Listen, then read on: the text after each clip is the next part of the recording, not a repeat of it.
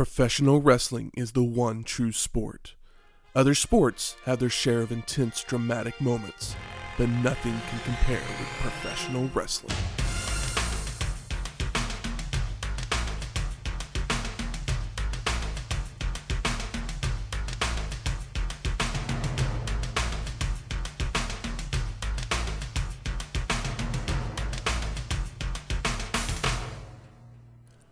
Welcome to Wrestling History X, where two friends get together and talk about the story behind the matches. I'm Matt. And I'm Michael. Welcome to episode 64, Starcade 1991. Battle Bowl. The Lethal Lottery. Show some excitement, man. We're talking wrestling. Battle Bowl. The Lethal Lottery. Uh, That's, that's somewhat better.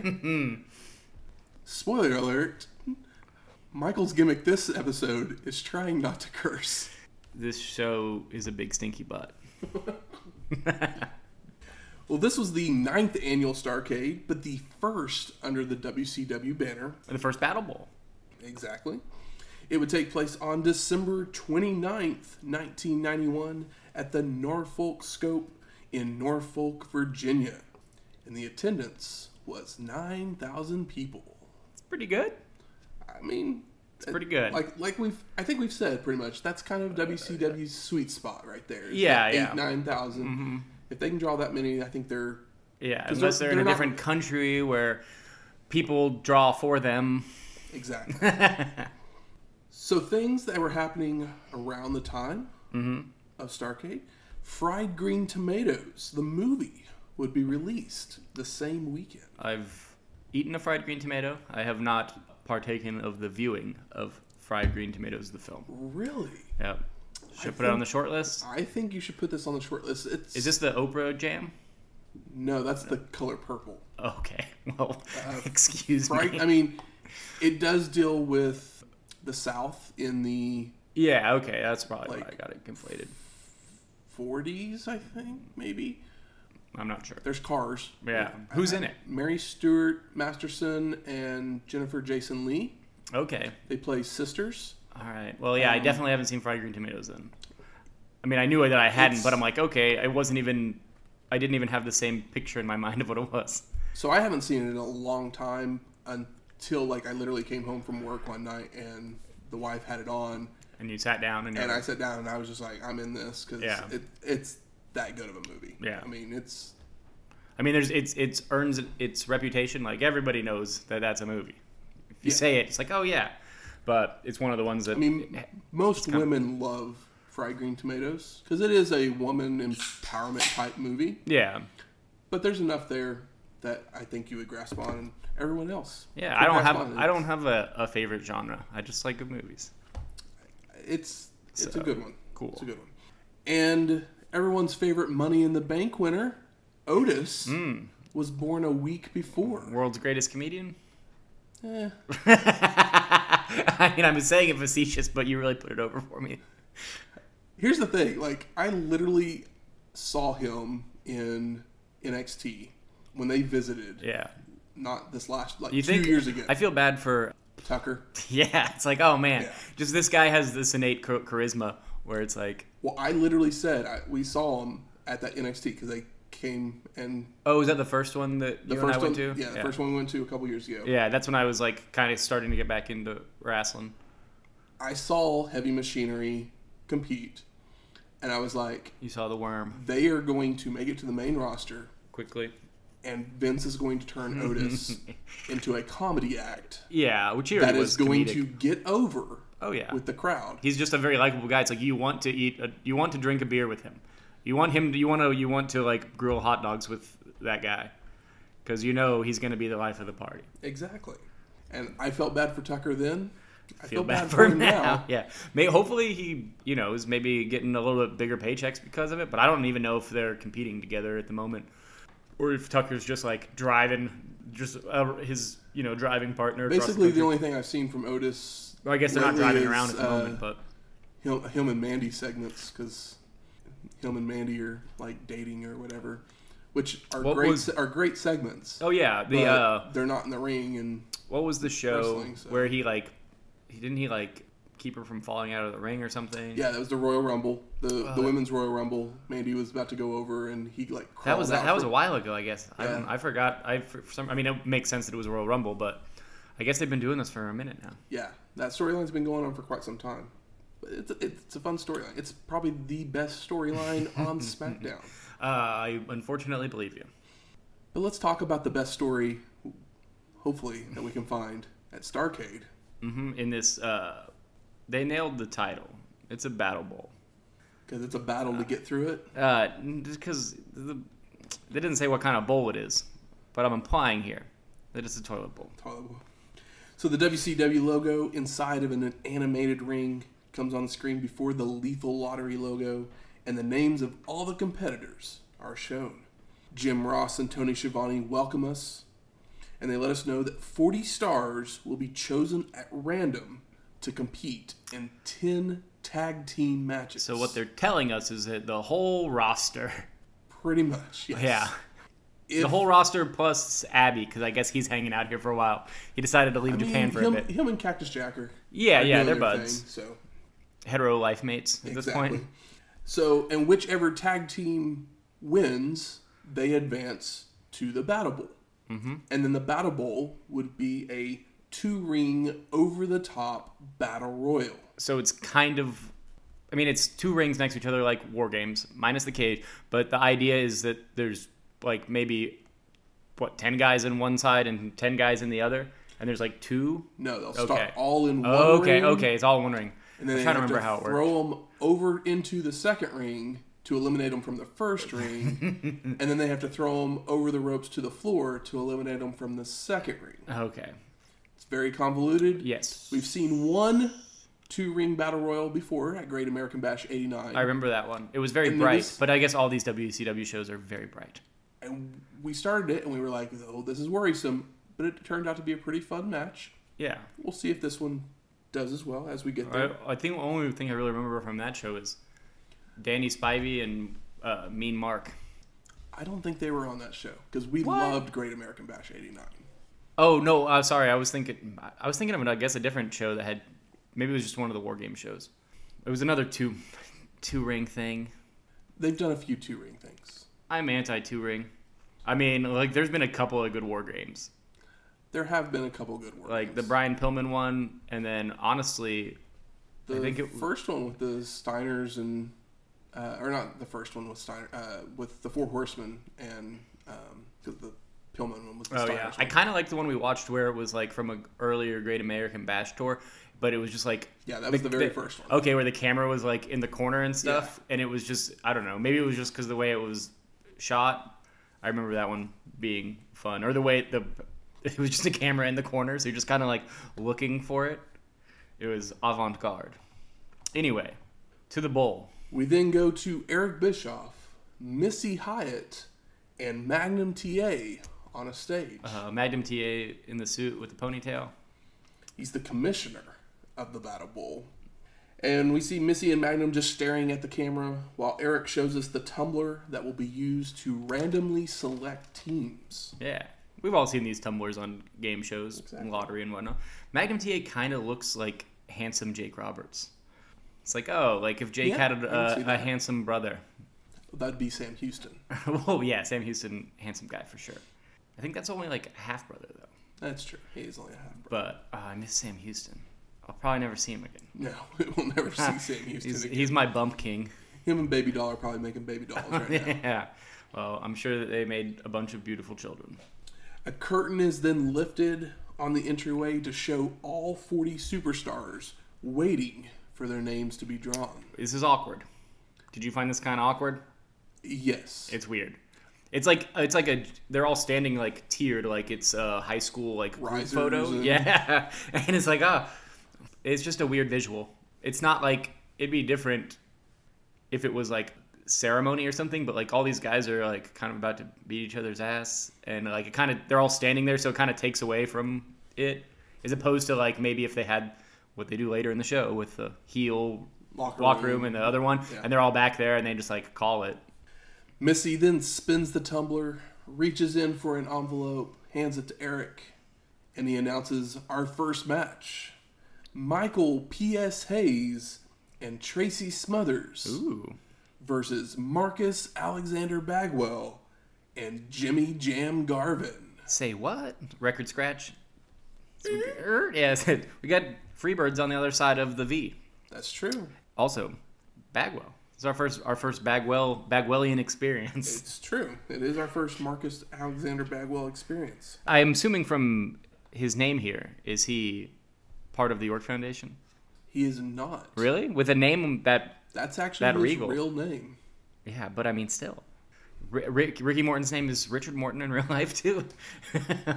but like, yeah, he's got a name perfect for for the uh, York Foundation. That's true, he does.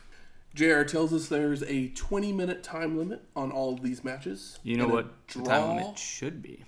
Uh, 10 minutes? I mean, I was thinking more like five, but ten's more understandable. Well, I mean, It that- is a tag That makes match. a very short match, short pay per view. That might have made it better. and a draw will disqualify both teams from advancing. bum bum bum. So we'll see if either one of those stipulations play out. Yeah, Lord willing, we don't get the twenty minute match. I don't mind the DQ. Please let us not get a 20 minute match. So the match gets going, and Smothers gets in Bagwell's face, shoves him around, only for Marcus to shove him back. Tracy keeps stalling instead of wrestling. Smothers then starts running the ropes. Bagwell with the leapfrog and hits a hip toss, drop kick, and an arm drag. Tracy jumps up to hit a drop kick of his own, but Marcus was too far away, so he just falls to the mat. And just uh, to put this out here, uh, Tony Schiavone is teasing a Freebirds breakup and is talking about how Jimmy Garvin doesn't look too upset about the fact that they're on opposite teams. Just a little bit of context. Has anyone seen the Jimmy Jam Garvin uh, promo that we covered like 60 episodes ago? I don't think he gets mad about things. no, no. I love Jimmy. I like Jimmy more with every like. It seems like with every match. Smothers calls out Garvin, so Jimmy Jam tags in, and while Garvin is showboating, Tracy hits him from behind, starts running the ropes, Jimmy with multiple leapfrogs before hitting a hip toss and a drop kick to send Smothers out to the apron, where Garvin hits a big boot to send Tracy flying off into the guardrail. Back in the ring, Smothers continues to stall with his chatter, goes to shake Jimmy Jam's hand, only to hit him with a cheap shot to the gut. Boo. But Garvin retaliates with an atomic drop that sends Tracy over the ropes to the floor. Again, back in the ring, Bagwell comes in with a top rope double axe handle to Smothers' arms. But Tracy gains control after several knees and slams his head into the turnbuckle. Hayes in with chops, back elbow. PS does some dancing and then starts working on Marcus's arm. Smothers is in to continue, but Bagwell reverses it into a leg drop on the arm. How does anybody supposed to cheer for anybody? You're supposed to cheer for the, The free birds. Cheer, cheer for the ones you like. Yeah, I keep forgetting that the Freebirds are like faces now. But I mean, they were kind of people were chanting DDT when they were heels for the last eight I years. mean, that's why they turned them face. Yeah. But at this point, we are 10 minutes into this match. And And it's I been just- real sloppy. That uh, that atomic drop to the outside is so forced. And he like just- basically pulls himself to the floor from exactly. It's it, it's very like disjointed. disjointed is the word, yes.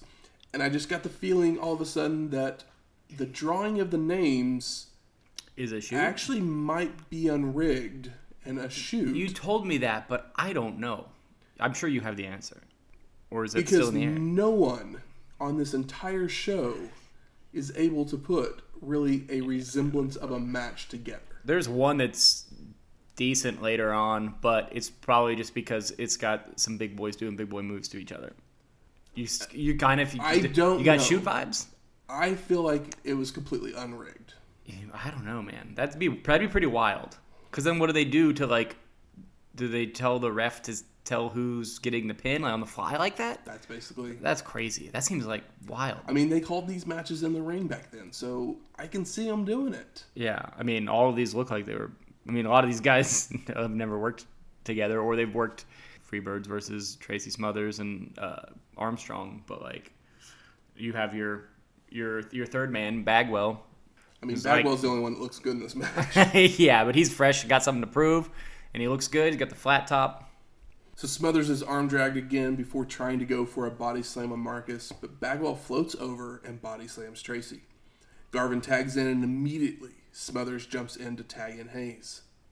We get us a little Freebird versus Freebird action, multiple lockups with no one getting an advantage, until an arm drag and some dancing by PS, only for Jimmy Jam to return the favor just seconds later. Yeah, his little dancing's fun.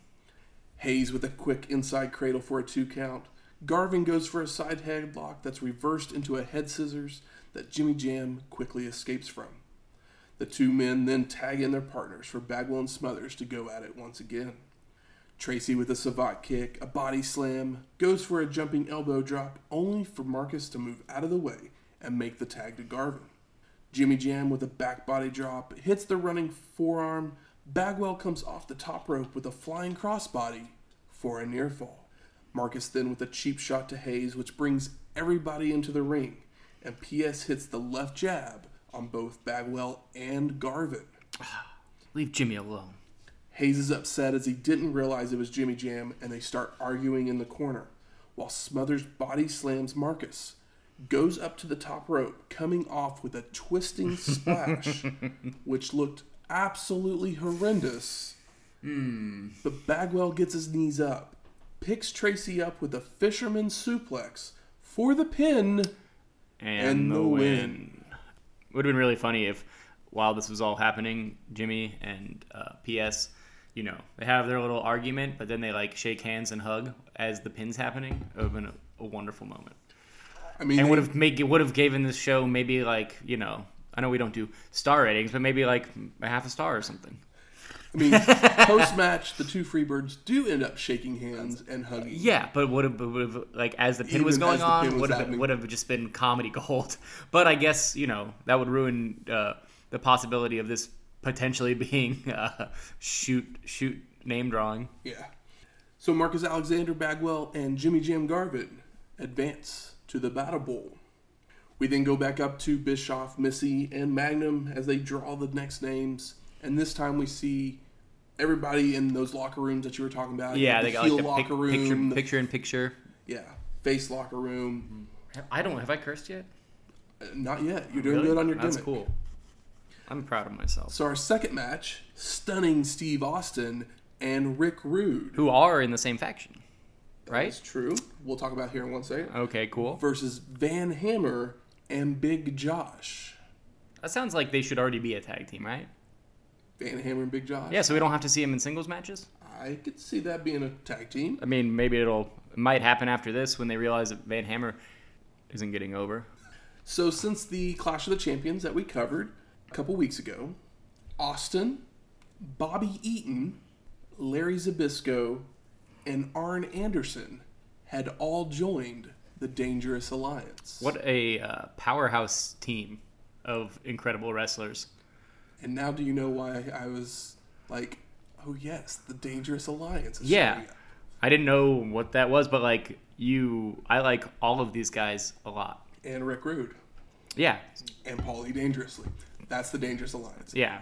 Like, does it? Like Is it? when you think of factions throughout Uh-huh. history of wrestling, Four Horsemen's first one, obviously. Yeah, but like as far as like work, you're talking about like work rate and like ability. I'm just talking about groups, just okay. just overall, not work rate or anything like that. Just groups, just Yeah. overall. The Tully Arn, Ric Flair, and I'm getting choked up. I. I am. I'm like, it's emotional, man. Uh-huh. And even, I mean, if you want to include the Luger in the like best version of the Horseman, which yeah. some people some people do, some people will include Barry Windham instead. Uh, Whichever one you like. Yeah, better. Luger just doesn't seem to fit in, but I understand why people would because Luger was new and hot at the time, and he's definitely got the best body out of anybody that's ever been in the Four Horsemen. Exactly. And then you look at the Dangerous Alliance: Rick Rude, Stunning Steve Austin, Mm-hmm.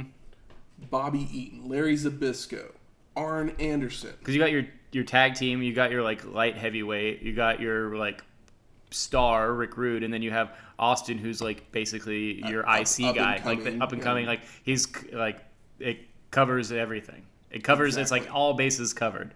Like Zbyszko and Arn Anderson, I want to watch them tag all the time. with one of the best mouthpieces in the business. Oh, yeah. in Paulie Uh-huh. Dangerously.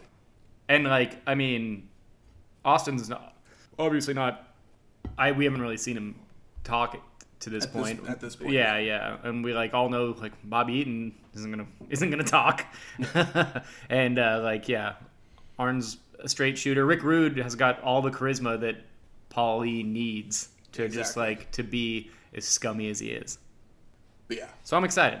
so Dangerous Alliance. Where's my Where's my um, Survivor Series match that's Dangerous Alliance versus the York Foundation? is that what you want? I mean, more than anything else on this show. I mean, we might see the Dangerous Alliance in a in a match together at some point. yeah, I'd, I'd imagine so. So the match gets going. Hammer and Austin lock up until Van Hammer hits a body slam. Steve retaliates with a kick to the gut and forearms across the back, tosses Hammer to the ropes, where he ducks his head only to receive a kick from Hammer. But then Austin comes back with a kick of his own and goes for a suplex to be reversed by Van Hammer into a vertical suplex of his own for a two count. Van Hammer is looking a little better. The two show off some mat wrestling until a cavalcade of snapmares by Stunning Steve goes for an Irish whip that is reversed. Hammer charges into a shot to the gut and another snapmare for good measure. Rude is in to hit a clothesline, does some dancing, knee lift, eye rakes, another knee lift, the alliance with quick tags, Austin with a short arm clothesline, a gut wrench suplex, Rude with clubbing forearms across the back to wear him down and gets him into a headlock to keep him from tagging, but Van Hammer slowly makes his way to reach out to make the tag. Love a gut wrench. Big Josh jumps in the ring and hits a clothesline on Rude, a power slam, does the log roll, Matt's favorite move. but Rick no sells it because he has the abs of steel. Oh yeah, that's goofy, but that's the kind of goofy I can get behind. So Josh follows up with multiple left hands to the abs that does nothing to Ravishing Rick, but Big Josh then hits multiple clotheslines to knock him down for a two count. Got to soften him up. Austin jumps in, but Josh hits a clothesline on him, the double noggin knocker on the Alliance to send them to the outside to regroup. Heyman starts yelling into his phone as Big Josh with the arm drag takedown on Rude, but Rick is able to make a tag, so Josh just hits an arm drag into an arm lock on stunning Steve as well. Austin escapes with an eye rake, starts running the ropes, goes for a crossbody, but Big Josh catches him and hits a rubber band slam, followed by a clothesline for a two count. It's a nice little little interaction there. Hammer with the hammer lock on oh, Austin. Boo. Josh continues to work on Steve's arm. Then Josh reverses an Irish whip, but ducks his head, allowing himself to be kicked. And stunning Steve goes for a body slam, which Josh floats over and goes for an O'Connor roll, but he runs right into a clothesline from Rude. Ravishing Rick goes up to the top rope, coming off with a single sledge for a two count, a double throat punch, the alliance with more double teams, choking Josh on the ropes until Austin hits a body guillotine for a two count. Snapmare by Rude into a front face lock on Big Josh. He begins to power his way out, so Paul E jumps on the apron to distract the ref to allow the alliance to take advantage with a double team. Stunning Steve with a back elbow, throws Josh through the ropes to the outside, where Ravishing Rick continues the assault by slamming his head into the guardrail before rolling him back in for a two count. Again, Josh is placed into the front face lock, begins to power out, and escapes with multiple elbows to the gut, hits a power slam, and goes for an elbow drop, but Austin moves out of the way. Stunning Steve then drapes Big Josh across the ropes to choke him. Dangerously gets in on the action as Austin goes for another body guillotine, but Josh moves in time, so Paul E takes the blow. He had to at some point. Big Josh crawls across the ring to make the hot tag. Van Hammer in with right hands, power slam, back suplex, and a flying shoulder block on Steve. Goes for the cover, but Rude makes the save. Van Hammer, like I said, he's looking a little better here. I agree. A little crisper, a little less sloppy. All four men are in the ring as Josh hits Rick to the apron. Then the ref walks Big Josh back to his corner as Hammer tosses Austin to the ropes, where a blind tag is made before Van Hammer hits a back body drop. Rude then comes in from behind with a knee to the gut, hits the Rude Awakening for the pin, and, the win. So ravishing Rick Rude and stunning Steve Austin advance to the Battle Bowl. I mean, that's one of those things where I'm like, well, you were saying like maybe this is a shoot, but it's like, oh, Rick Rude and Steve Austin, of course, of course they're gonna be. I'm saying the matchups were shoots. I'm not saying the outcomes were shoots. like you're, the the name drawing. Yeah. I don't know. I mean, I guess, but like, what are the chances of them pulling Austin and Rude? I guess you know we can do the math there. And we can easily figure out the chances. One in 36. Yeah, but like, yeah, I don't know. Like, what if it was if the interesting thing, kind of one of the interesting things would have been to do like Dustin Rhodes and uh, Austin on the team together Well, they did that a couple times where they had like rivals, on the as same we'll, thing. as we'll see. Yeah, I think that maybe that I think that it may have it the drawing might not be a shoot, but the matches are all called in the ring, and that's a bad idea. Like maybe they just told him when they got to the arena that day, and it's like, oh well, that's not good. That that might have been the truth. I mean, I don't know. I'd like to some of get these down guys may it. just never worked with each other, and that might have been why. I mean, a lot of them haven't. Yeah. disjointed and everything. We then go back up to Eric, Missy, and Magnum. They make their the drawings. Again. Yeah, this is really quick, and they don't really. add anything to the show. No, not at all. It's like, oh yeah, Missy's nice to look at. Eric's a good-looking guy. Magnum TA is a good-looking guy. Magnum TA doesn't. I don't think he says a word like this whole show. He's just standing there. No. Like Missy giggles, and Eric Bischoff is Eric Bischoff. And he announces the matches. Yeah, Like the third one. yeah, and he's like the microphone is live to the crowd. You can hear it and everything. But it's just like, ooh, like if this was WWF, then it would be like the wrestling classic. Basically. They would have they would have beefed up the like drama of it all by having a celebrity there or somebody with a voice as good as Vince McMahon's or like a bracket. Magnum TA's there. Yeah, the uh, the most charismatic man behind a microphone.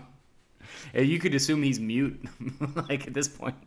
So our third match, the natural Dustin Rhodes and Richard Morton versus the Cruncher, Larry Zbyszko, and El Gigante with Medusa. Ah, it's nice to see Medusa. I was excited for Medusa. That's cool. Is she with L? No, with, With Larry? Zbyszko. Oh, she's part Dangerous of Alliance. Dangerous Alliance. Okay. The Cruncher is a bad nickname. Well, it's because he crunched Windham's hand in the car. Yeah, that's still not very good. Living Legend, is that one better? Yeah, it's like the T-shirt. Yeah, much better. The T like the, it's not like I. Uh, you don't wear a T-shirt that says like I broke Barry Windham's hand. hand. Yeah, it's like it's not as good as like I broke Wahoo's leg. That's it's just not. Yeah, and they didn't call him like the leg breaker. Rhodes and Zbyszko lock up to start us off, but Larry continues to stall by going to his corner to talk with El Gigante. Dustin's tossed to the ropes, hits a shoulder block, but then the cruncher hits a hip toss, only for Rhodes to kick up into Larry's chin, followed by a side headlock. The two men start running the ropes until a knee to the gut by Rhodes and tags in Morton. So Zbyszko tags in the giant, so Richard runs right back to his corner to tag Dustin back in. He was scared. I'd probably be scared of El Gigante too. He seems like he seems he just has the face of a very nice guy. Uh, not because I'm worried that he's bigger than me, because He's gonna he, he doesn't know how to wrestle. working. Yeah, he he's uh yeah he he might end your career on accident.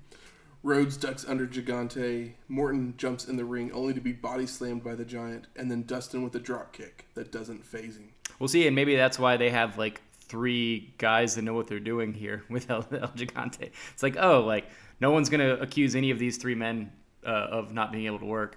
Even like the young Rhodes is phenomenal for his age. Larry's in the ring yelling words of encouragement when Rhodes goes for a drop toe hold on the giant, but still nothing is working. I love how like Larry's just got that. He's he's got like Joe Pesci energy. He's just like yelling all the time, and he's just like, well, I almost said a bad word. He's always uh, real snippy. Body slam by El Gigante on Dustin, tags the Cruncher in, who continues the attack with another body slam and a swinging neckbreaker. Goes for the cover, but Morton makes the save. Zbyszko goes for a body slam, but Rhodes cradles him for a near fall. But Larry is right back up with a spinning kick to regain control. The Cruncher's yelling at El Gigante to do something, Medusa starts yelling at him as well, and the giant starts yelling back, while Larry continues to work over Dustin. Rhodes reverses an Irish whip and follows in with a clothesline, hits a hip toss, and goes for the bulldog, but Zbyszko tosses him off into the corner, tags in El Gigante, and continues to yell at him what to do. So the giant turns around, tells him to shut it, when Larry just slaps him. That's so cool. Also, the Larry pushing uh, Tossing Rhodes- off the to- tossing off the bulldog looks really good, and it's just cool. It's like, yeah, this is it's good stuff. Like that automatic. It's like just good tension, storytelling. That's all. It's just really good, and there's not a lot of times I get to say that on this show. Not too many. El Gigante then picks up the Cruncher by the neck, bringing him into the ring and tosses him into a double drop kick by Dustin and Morton. Rhodes then makes the cover for the pin. And the win. And at least, you know, a little quick, a little quick, a little painless. We- get some. We get the like Larry kind of saves the match by letting it in so quickly. Being a shithill. Yeah, you had to see. I couldn't say it. That's your gimmick, not mine. so post match, Dustin and El Gigante hug. The giant goes to shake Richard's hand, but he waves him off and heads to the back. So He- Morton's still being a heel. He'll he'll got to be heel. He just needed the he just needed the win. Eric Missy and uh, Magnum again drawing Oh names. yeah, they don't say a thing. But after the names are drawn, we see Zbyszko walking into the heel locker room where he shoves Richard Morton. bum bum bum, dissension in the ranks. I mean, York Foundation Dangerous Alliance. bum bum bum. I mean, I want to see that match. Zbyszko Morton. both heels. I don't, I don't care. Is Zbyszko Morton if they don't like each other and they're both heels? I want good old. I want good wrestling matches, and I think that there's no way that that's a bad one. It might be a pretty good one. The 20 minute headlock match. Come on, the the headbutt the headlocks would mean something. Yeah. I mean, maybe not without a baby face, but maybe they'd mean something to me. Who knows? So our fourth match, Bill Kazmaier and Jushin Thunder Liger Bum bum bum. versus Diamond Dallas Page and Mike Graham. Who's Mike Graham? We've seen him before, all the way back at Starcade 1984, Oh my God! episode two. really? yeah, Oh man, like Mike. Gra- What's Mike Graham doing here?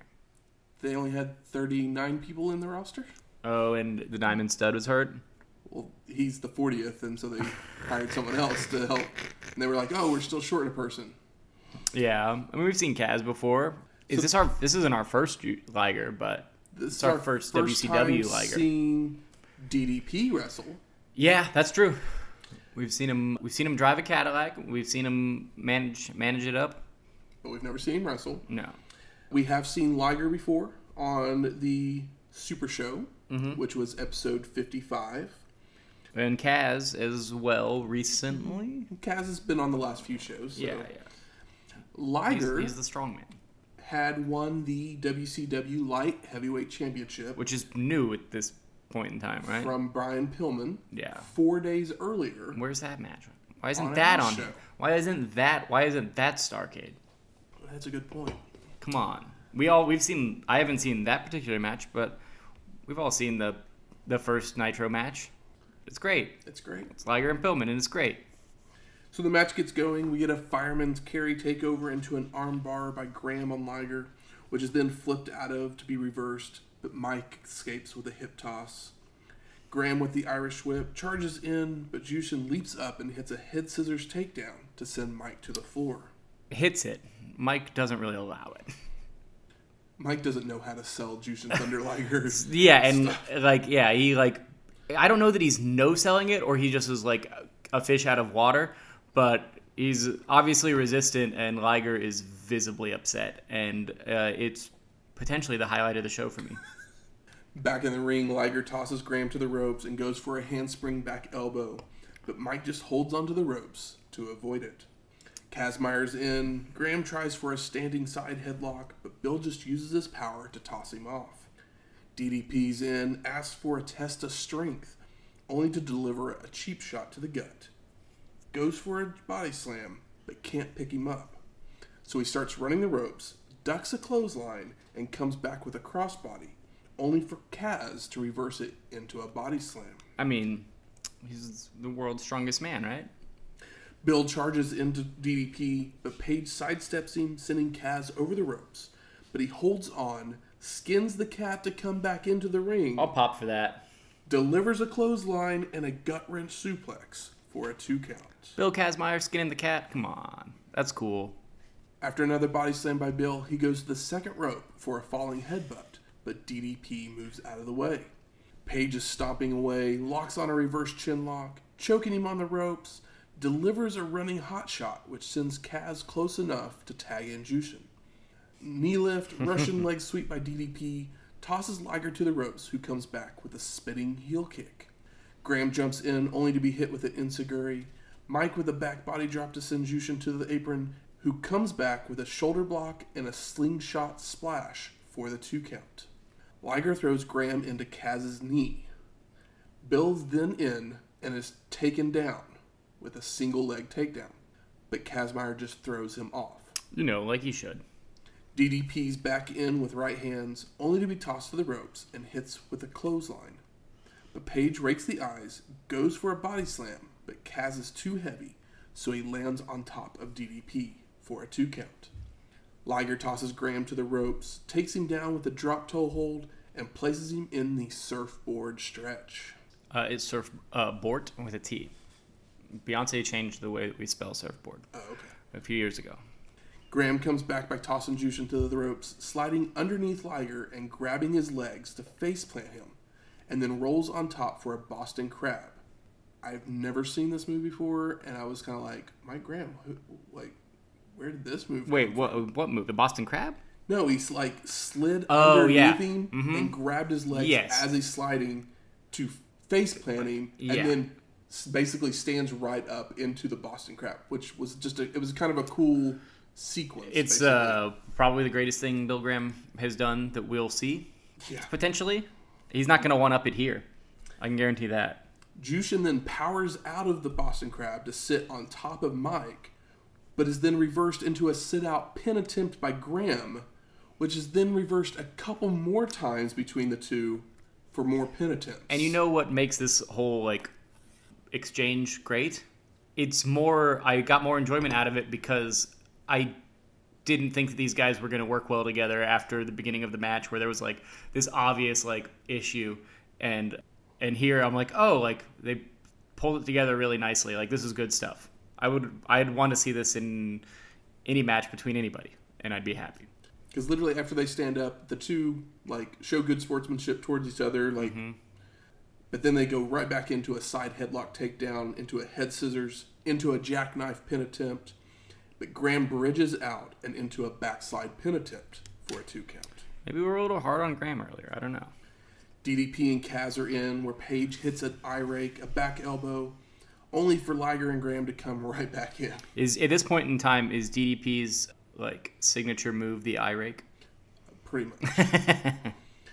we get a test of strength when Jushin with a flipping heel kick continues with a number of brutal kicks, and Kaz comes in with a body slam. DDP comes in with a knee lift, Graham with a front headlock, only to be picked up so Bill can make it to his corner to tag Liger back in. Jushin with the Irish whip, but Mike reverses and charges in with a flying knee, but Liger sidesteps and Graham goes over the ropes to the floor, and Jushin follows out with a somersault plancha. And is this one of those shots where they just weren't quick enough to get it all? Correct. It's like, oh, you see him come off, but like you don't see him come off of it. You see him come into the frame basically. You basically just the camera shot's just of Graham, and, then, then all of a Liger sudden just, like- comes yeah. like landing on top Yeah, of him, yeah. and you're like, yeah, oh. it's uh, like the old RKO memes basically. It's like out of nowhere. Back up on the apron, Liger brings Mike back into the ring with a vertical suplex, follows with a backbreaker and a second rope moonsault, only for Page to break up the count. Boo. All four men are in the ring. Kaz and Jushin Irish whip their opponents into each other. Bill then military presses Liger onto DDP Of course he does. for the pin and, the, win. We know Bill's not taking the loss. It'd be really silly for Liger to take the loss. And who is, who is DDP at the moment? Big fat nobody. And Mike Graham, you know, whatever. He's he Even more of he, a nobody. he, he had to be the worker here because Exactly. because uh, DDP's not. So Bill Kazmaier and Jushin Thunder Liger move on Mm-hmm. to the Battle Bowl. We then get an ad for Super Brawl 2. Even more brawly. that should be their tag. I don't know what it was. I'm not sure what it is. We'll we'll get there. Uh, we cover that, I think, in three weeks. Okay. So we're headed off to our fifth match Lex Luger and Arn Anderson with Harley Race versus Terrence Taylor and the Z Man. I mean, come on. I like all that. Those are four names of guys who can work, Those are I like all these guys. or three and a half names of guys who can work. You throwing a little bit of shade? On the champion? Yes, yes, I am. Come on. I normally wouldn't stand up for Lex, but Lex has been trying hard. His last few matches have He's been trying hard, but like I mean, what is? Well, look what he's being asked to do. He should he should have been booked like a monster, and they screwed that up a long time ago, and now he's trying to learn how to work. I say he gets a bit of a pass, but no pass from me. mm, all right, all right, no soup for Lex. Anderson and Z Man look to start, but Double A immediately knocks Taylor off the apron, and before he and Zenk lock up, only to be tossed to the ropes, where he bails out to the floor, where Terrence is waiting for him to give a right hand and tossing back in the ring to be ping pong punched, before an enzuigiri by Z Man, and goes for a cover that's broken up by Luger. All four men are in the ring, but Lex and Arn escape to the outside to regroup. You know, like a couple of heels. Once back in the ring, Luger starts running the ropes, hits a leapfrog, hip toss, and a drop kick by Zenk before an arm drag into an arm lock. Taylor's in to continue the arm work until Lex tosses Terrence to the ropes, where he ducks a clothesline, but is then military press slammed on his way back. Jawbreaker by Taylor, followed by a snapmare, a neck snap, swinging neck breaker for a two count before going back to work on the arm, which Luger escapes with a back elbow to send Terrence to the apron. Taylor comes back in with a shoulder block and a sunset flip attempt, but Lex stays up and punches down for a moment. But Terrence keeps trying to pull him over, and when he finally does, Luger is able to make a blind tag. That's a that's good stuff too. At there's like a little bit of some storytelling. It's hard to tell stories in these weird tag matches. Anderson comes in with multiple knee drops, eye rakes across the ropes. Irish whip that's reversed by Taylor, but charges into a back elbow from Double A. Arn looks to hit a snapmare, but Terrence reverses it into a backslide pin and then a clothesline. Taylor then goes for an Irish whip, but is reversed by Anderson, who charges into a back elbow, and Terrence follows in by hitting a pump splash. Z Man flies in with a crossbody for a two count, mounted punches in the corner. Double A attempts an atomic drop, which is blocked, and Zenk begins to run the ropes, only to be tripped up by Harley from the outside, allowing Arn to hit a DDT, make the cover, but Taylor breaks it up The DDT is sold so well. because it's Tom Zenk. I am. We're, mar- been- we're I- I- marks for Tom Zenk. We are. It's been.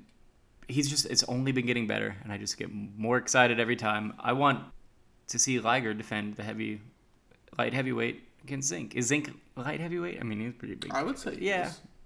I mean, he's That would be a he's still probably got like sixty pounds on Liger, but I don't know. Liger's uh, short and thick. Z Man's head is slammed into Lex's knee. Luger with a vertical suplex, knee lifts, slams Zenk's head into Double A's boot. Anderson tosses Z Man to the ropes, but ducks his head, allowing Zenk to faceplant Arn, allowing Z Man to crawl to his quarter, which Lex prevents by running in and kicking Zenk.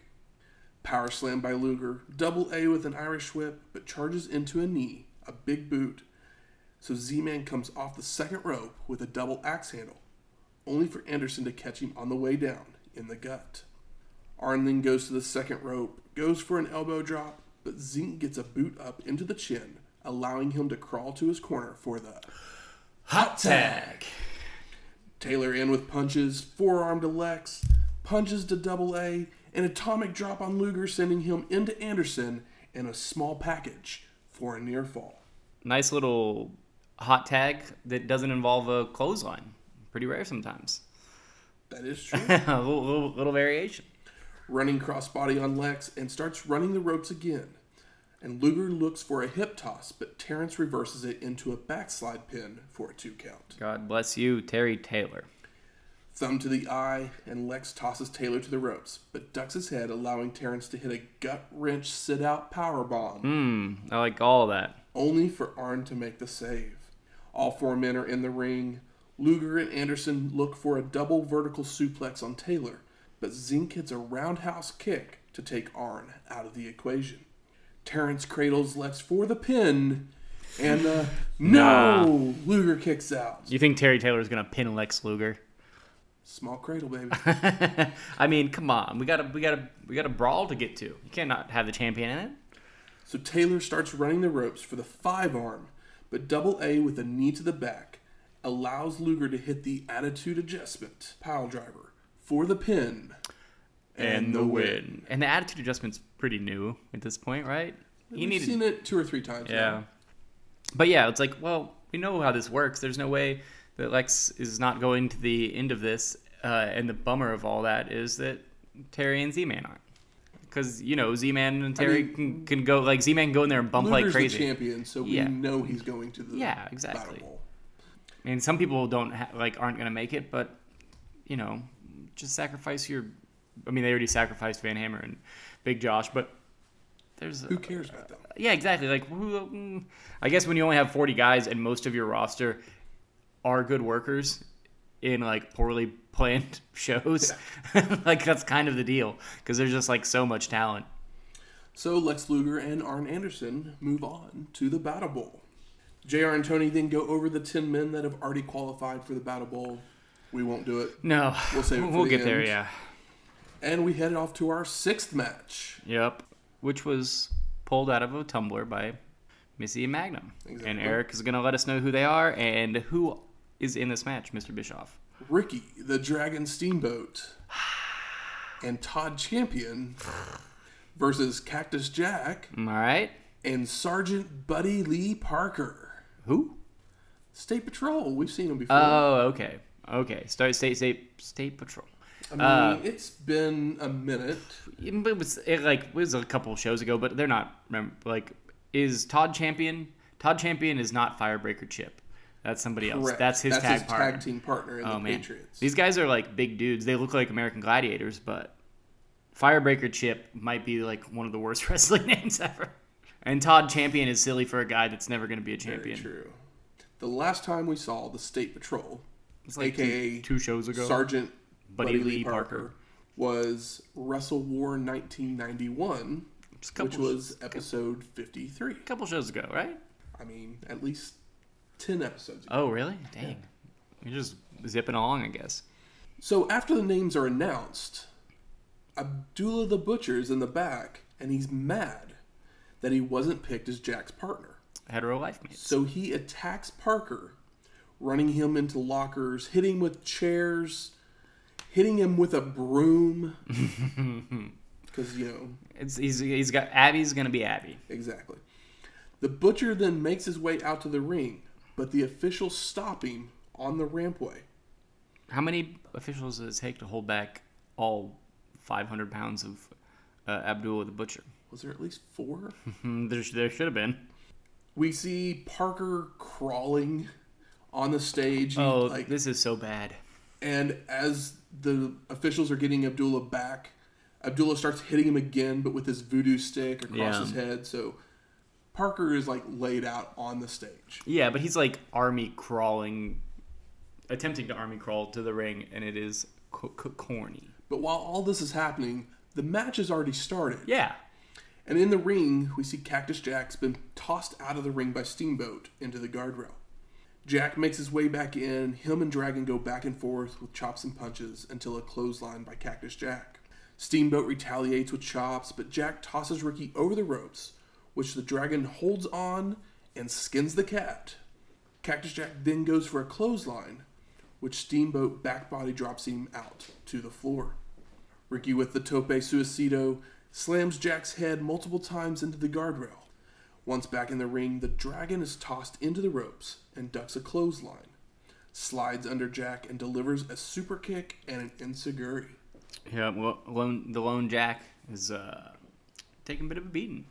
I mean, he's the only person on his team. He's gonna He's have, gonna, to, have to take some of the some of the pain. Champion comes in with a second rope double axe handle, but Cactus Jack retaliates with a headbutt, only for Todd to hit a body slam and a leg drop, and continues the attack with the reverse chin lock. the dreaded reverse chin lock. We see Sarge. He's still crawling to the ring. Mm. He's finally made it to the first ring because they're they keep It's very com- each it's- match it's very- switching yeah. back and forth between the first and second Yeah, ring. for the crowd, so they, you know, if you have bought front row, like you still get to be front row for at least half the matches. And this match is happening in the far ring, so Sarge has made it to the See, first ring. another po- another point where this was planned. Ten minutes into that first match, I was kind of uh, like, yeah, no, oh my no, God, I understood could- it too, but like later really in the bad. show, because you talked to me about it before. But as it kept going, I was like, like, yeah, okay, it is planned, Some just of this poorly. was planned out. yeah. Elbow helps Jack escape, only to be placed in a bear hug by Champion. But a rake of the eyes frees him and then tosses Todd to the floor, followed out with a second rope elbow drop. Bang, bang! Cactus Jack continues by slamming Champion's head into the guardrail, rolls him back in, snapmare, and locks on a chin lock of his own. Hits a forearm across the back and goes to run the ropes, but Todd hits a power slam, goes for another leg drop, but Jack moves. One funny thing about this is, I don't know if it's Jack has a hole in his pants, like where his butt is, and he obviously wears these for like a couple more shows, and it just adds to the narrative of the how frugal Mick Foley is, and I thought that was really fun because he's wearing leggings. Like he's Yeah. he's Mick Foley. We all know he just has been wearing like leggings the whole time. He's not even really. I mean, it's probably a little better than that, but like he's. I, I just got a kick out of. There's a hole in his butt. There's a second hole in his butt. Cactus Jack heads up to the top rope, coming off with a double axe handle, but a shot to the gut by Todd has him back in control. Goes to toss Jack, but they bump heads, and Cactus Jack falls back into the corner where Sergeant Parker has made his way back to. And he's doing just like it's like bad, like B movie horror crawl away. Like he just like gets the rope. Sarge is then hip tossed into the ring by Jack, while Champion makes the tag to Steamboat. Sure. Chops, power slam, flying crossbody by the dragon for the pin and the win. Yeah. So Steamboat and Champion move on. I hate that this was the match that Steamboat was in. What a waste of a big boat. I agree. I do like that Abby's pants say uh, a butcher. It's kind of funny. So we're ready for our seventh match. And even Tony Schiavone says, "What an unusual match this was." And uh, I was like, "Yeah, I'm sure." Yeah. I don't know what else, what else to say about it, Tony. You summed that one up. So our seventh match is Sting and Abdullah the Butcher A butcher. versus Flying Brian Pillman and beautiful Bobby Eaton. One of these things is not like the other. One of these things is a butcher. The best part of this entire match is actually when they announce Abdullah as Sting's partner. The camera's in the face locker room, and you see Johnny B. Badd. He like literally turns and looks at the camera with his, and he does his uh, little Richard. The, the, Oh yeah. Ooh. It was just like his reaction was just the priceless. It's a shame that Marc Mero just couldn't always be Johnny B. Badd his whole career because like his yeah he he wears that makeup better than almost as almost as good or better than Little Richard does. So Who I believe didn't he, Little Richard just pass away? yes, Okay, well, R.I.P. to a real one. exactly. And uh, moving on to uh, this match. So everybody's coming out to the ring when Abby attacks Sting with his voodoo stick before they even reach the ring. Yeah, because he's a crazy man. And then Pillman comes running out of the locker room, attacks the butcher, Yeah, and then Eaton joins in by attacking Pillman. So fun. So everyone's just It's just wild. they're attacking each other. It's, Might as well be. so all four men are brawling on the rampway. Abby tosses Flying Brian off into the guardrail, while beautiful Bobby tosses Sting into the ring. Eaton starts working on Stinger's knee, goes to clothesline him, but a back body drop sends Bobby to the rampway, where Sting follows out with a plancha and a standing dropkick. Woo! And there's a nice pop, deservedly. Once back in the ring, an eye rake by Eaton, but the Stinger reverses to start working on Bobby's arm until Abby comes in to hit Sting, which allows Eaton to lock on the reverse chin lock. So partners are coming in and breaking up their partner's own moves. It's, it's wild out here in um, Norfolk, Virginia. The Stinger is knocked out to the apron, but beautiful Bobby brings him back in with a slingshot. Takes him to be punched and choked by the Butcher, so Pillman jumps in to dropkick Abby to release Sting. The Stinger's back out on the apron, but this time he slingshots Eaton out to the floor, where they brawl on the floor, with Sting running beautiful Bobby's head into the ring post.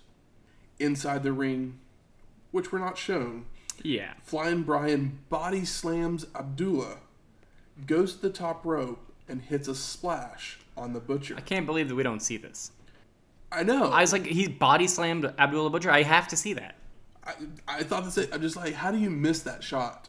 Poorly planned show, lack of money, bad director. I don't know. But, like, if Pillman's going to do that to himself, we need video confirmation.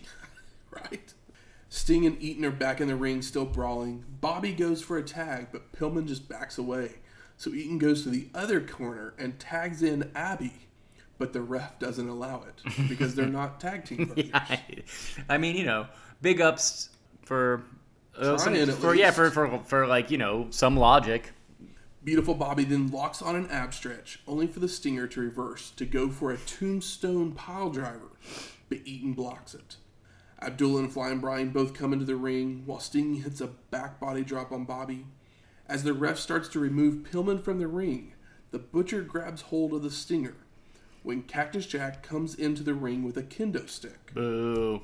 Jack goes to hit Sting, but he moves, so Abby takes the blow. Stinger then drop kicks Cactus Jack out of the ring, climbs to the top rope, coming off with a flying crossbody onto Eaton for the pin and, the win. And if you're crazy if you think that Stinger wasn't making it, also, what a shame. Brian Pillman and Bobby Eaton. I know. What a shame. I'm thinking like right now Sting doesn't have a title, right? Correct. So when you have a top guy that's like hanging out in like the upper mid tier, put him and Brian Pillman on a team together and let them have amazing tag matches forever until you decide to push Sting. In, until you decide to decide to push Sting to the heavyweight and Pillman to the like light heavyweight, put them together because there's Pillman so many. Is, Pillman is in the light heavyweight. He just lost the belt four days earlier. I know, and Sting doesn't have a belt, so put them together until you push them again, like in those separate How do you know singles. not being pushed right now? I want to see them as a tag team. Is all I'm saying. I want it. I want to see him fight the Freebirds. I guess I can't see him fight the Rock and Roll Express at the moment or Midnight Freebirds Express. Freebirds are faces too, so you're not gonna see them face them. But Best you're gonna get is probably the enforcers. but what about Sting and Pillman. what about like the the Southern Boys? I'd like to see that. Well, that- I want to see. I just still a thing. like I. I feel like there's just such a poor allocation of talent, I agree. and I want. I want what I want, and it So turns out I'm probably never gonna get it. So Sting and Abdullah the Butcher advance to the Battle Bowl, Yeah. but post-match, Cactus Jack and Abby brawl their way to the back, with Yeah. Mm. security trying to break them up, but It's kind of whatever. doesn't really happen. But then we're headed to our eighth match: Rick Steiner and the Night Stalker versus Big Van Vader and Mister Hughes. like the Night Stalker, like the East area. Well, I don't really want to say that word. then it's yeah, the he's a serial killer and sexual predator that went unchecked for years. You know, Patton Oswalt's w- wife wrote the book about the guy. oh, okay. yeah, like, Night Stalker was one of his many um, like nicknames over the years. I don't think it's the same person. Well, yeah, that story is really upsetting, and uh, sorry I brought it up. Uh, s- s- yeah, trigger warning if you look into it because uh, it kept me up at night. So Diamond Stud was actually originally drawn as Steiner's partner, but due to injury, Night Stalker took his place. And if you're wondering who Night Stalker is, I am wondering, and Uh, I watched this show. he's uh, Brian Clark, better known as either Adam Bomb in WWF Mm. or uh, Wraith later on in his career back in WCW. Wraith is such a bad wrestling name. Uh, it was when they were Was he, like, doing part of- Mortal Kombat type thing Oh, with. Glacier and Oh, Wraith okay. and Wraith sounds like a Killer Instinct character. I mean, yeah, I remember uh, getting Mortal Kombat for Super Nintendo and realizing that there's no blood code. What a bummer. JR tells us that Vader and Hughes have been tagging together already, so they probably will have some chemistry. And then the ref tells the stud that he has to head back to the locker room. No manager's license for Diamond Stud. Yeah. So Steiner and Vader lock up, and until some clubbing fists and a short arm clothesline, followed by an avalanche splash, put Vader in control. More clubbing blows, Irish whips Rick to the corner, and Vader charges in, only for Steiner to charge out with a Steiner line, followed by an overhead belly to belly suplex, and hmm. another Steiner line to send Vader to the floor. I love it. I want belly to bellies and belly to backs and Steiner lines and just all of those three things on repeat. Rick then leaps from the apron onto Vader, continuing the attack out on the floor until the big man hits a clothesline, ramming Steiner's back into the ring post. Boo. Vader rolls Rick back into the ring, but then grabs Steiner after he's on the apron, looking to hit a suplex to the floor. But Rick reverses to bring Vader back into the ring, but it takes a lot out of Steiner, so Vader is up first to regain control. Hughes in with a body slam, jumping elbow drop for a two count. A back body drop by Rick after reversing an Irish whip, but Hughes is back up with knees to the gut, choking Steiner on the ropes. I feel bad for anybody that has to wrestle in gear like Hughes or like Big Boss Man. It's like, what are you? What? Like that's that sucks to wear that. Like just I don't know. I could see coming out in it and you like pull it off and you have like your King Kong Bundy underneath you. I mean, are you, if you're a big man like that, though, are you going to want to be wrestling in a singlet? I mean, I don't know. I think this is probably We've seen more, Big Cat in a singlet. It was fine. Have we? I mean, yeah. I mean, Mr. Hughes is Big Cat. He wasn't wearing a wasn't wearing suspenders, I don't remember. but he's also you know not very memorable. No. Hughes with the Irish whip charges in, but Rick sidesteps him and grabs him for a released German suplex, making the cover for a hmm. two count. I just want to stay in Suplex City. Steiner tosses Hughes to the ropes where the two collide into each other for a double KO. Bum bum bum. Rick makes it over to his corner where the Night Stalker tags himself in, comes off the top rope with a flying clothesline that knocks Mr. Hughes back to his own corner where Vader tags in. I don't even remember what Night Stalker looks like. Big, tall, dark haired dude. He's not wearing like a mask or anything. That's how forgettable he is. I don't remember him wearing a mask. I don't like. I just was like, I don't. I don't. I watched this match. I mean, he's literally in this ring for like two seconds. So, while Vader's getting into the ring, Mr. Hughes charges out of the corner with a clothesline that the Night Stalker ducks, runs right into Steiner, who body slams him right into the turnbuckle. Take that, Big Cat.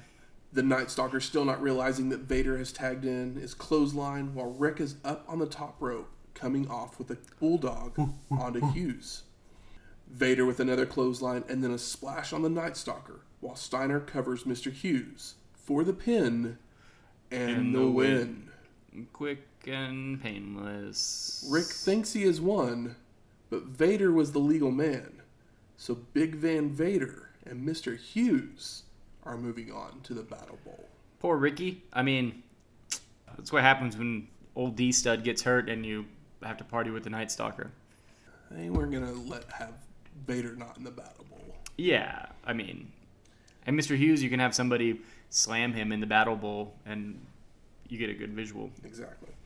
We get another ad for Super Brawl 2 before we head off to our ninth match. Scott Steiner and Firebreaker Chip Everybody's a little firebreaker. Chip. versus Johnny B. Badd and Arachna Man. Arachnaman, Arachnaman. He does stuff that a spider can. So we have seen Arachna Man before. It's, uh, well, let me censor myself. Really lame. but as different characters. Mm-hmm. He's been Fantasia, Oh, and the Bad bird. Street, Oh, and as himself because if it was Fantasia and then they switched to Bad Street, because of the name. Yeah, yeah. They didn't want to get sued, but he was also they could have just kept kept him a bird and gave it a different name. But that costume probably stunk to wear. probably, and he's also shown up as himself, Brad Armstrong. He's an Armstrong. He's an one of the one of the uh, Armstrong Clan. clan. Yeah. This I think will be the only time we will see the Arachnaman gimmick Mm-hmm. because they were worried they were going to get sued by Marvel Comics as well. Because it's happened before, or they got Disney before. That's the reason why they changed Fantasia. yeah. Because they were worried about getting sued by Disney. Oh. So they just keep coming up with gimmicks that they're worried that they're going to get sued off of because, you know, you should think these things through. Yeah, the uh, Arachnaman. I didn't realize this until we were talking earlier uh, off mic, but his costume is purple, but he looks like Baron Zemo from like Marvel Comics. Not like from the movies, but like the purple like outfit. If you ever read basically any Captain America, that's kind of neat. Arachnaman. This match gets going with Badd tossing Chip to the ropes, Johnny with multiple leapfrogs, but Firebreaker hits multiple hip tosses. Johnny with some left hands, a back elbow, an elbow drop, goes back to his boxing background with more punches before Irish whipping Chip to the corner, where he leaps up and jumps off with a crossbody onto Badd for a two count. Firebreaker with an arm drag on Arachnaman, another by Steiner into an arm lock. Armstrong tosses Scott to the ropes and leapfrogs him once, but on the second try, Steiner catches him and power slams him. That's what you get. Steiner follows with a back body drop and a clothesline to send Arachna Man to the floor. Badd comes in, taking Scott down with a right fist, but Steiner retaliates with a kick to the gut before tossing Johnny to the ropes. Badd leapfrogs a ducking Scott and turns and hits another hard right hand, so Steiner grabs him for a double leg takedown. Scott hits a running power slam into the turnbuckle, followed by a pump handle slam. Yeehaw. Chip comes in with a snapmare into a reverse chin lock, followed by some counters between Firebreaker and Johnny into arm locks by each. I kind of like Firebreaker. Does a pretty good job of selling in this match. Yeah. which was like was like there was a gut shot that was real fun that he sold. Like you know, gonna try to give some accolades to to Chip or Todd when I can. If someone does something good, you Yeah. you gotta say nice mm-hmm. things about it. And sometimes when it's you know somebody that you don't have a lot of uh, hope or interest in, it stands out a little more. Arachnaman continues the arm lock until Chip with an arm drag gets them close enough for Steiner to tag back in. Scott with a snapmare on Armstrong, a clubbing forearm, Steiner line, Tiger Tiger Driver, all on Johnny B. Badd. Firebreaker drags Johnny to the middle of the ring, but the ref makes a count, so he releases him, allowing Badd to make a tag. JR didn't understand this strategy, and neither did I. Arachnaman then slams Chip's head into the turnbuckle, but Firebreaker reverses it, Irish whipping Armstrong to the opposite corner, and charges in with a flying knee that Arachnaman ducks, sending Chip over the ropes to the apron. Firebreaker then, with a shoulder block, slides under the ropes and legs of Arachnaman to pull him into a sit out pin attempt for a two count. Very cool. Armstrong with a knee lift, a side headlock, drop kick, goes for a second one, but Chip catches him and turns him over into a Boston Crab. Arachnaman powers out to be on top of Firebreaker's shoulders, which is then reversed into a sit out pin attempt, again for a two count. Also, kind of cool. Badd's in with right hands, a snapmare, reverse chin lock to continue to wear down Chip. Arachnaman tosses Firebreaker to the ropes, and both men are crisscrossing the ropes when Chip makes a blind tag to Steiner. It's getting a little sloppy here. Scott's in with a Steiner line and a tilt-a-whirl slam on Arachnaman. Body slam on Johnny, tosses Armstrong to the ropes, but ducks his head, allowing himself to be kicked, all while Firebreaker is hitting mounted punches on Badd. Arachnaman goes to the top rope and jumps off, but is caught by Steiner, who then hits an overhead belly-to-belly suplex for, the, pin, and, the win. I'll give give it up a little bit to uh, you know Chip and Arachnaman for doing their due diligence to make this a match. I agree. This definitely is one of the better matches of the show. Yeah, it is. I think Because you actually had four guys that could actually work. say it here. I'm pretty sure that the Lex Arn tag match is the best I, I tag match. yeah, it's like that's the one that I like cared was the most. I got the most out of that one. most out of it. Yeah.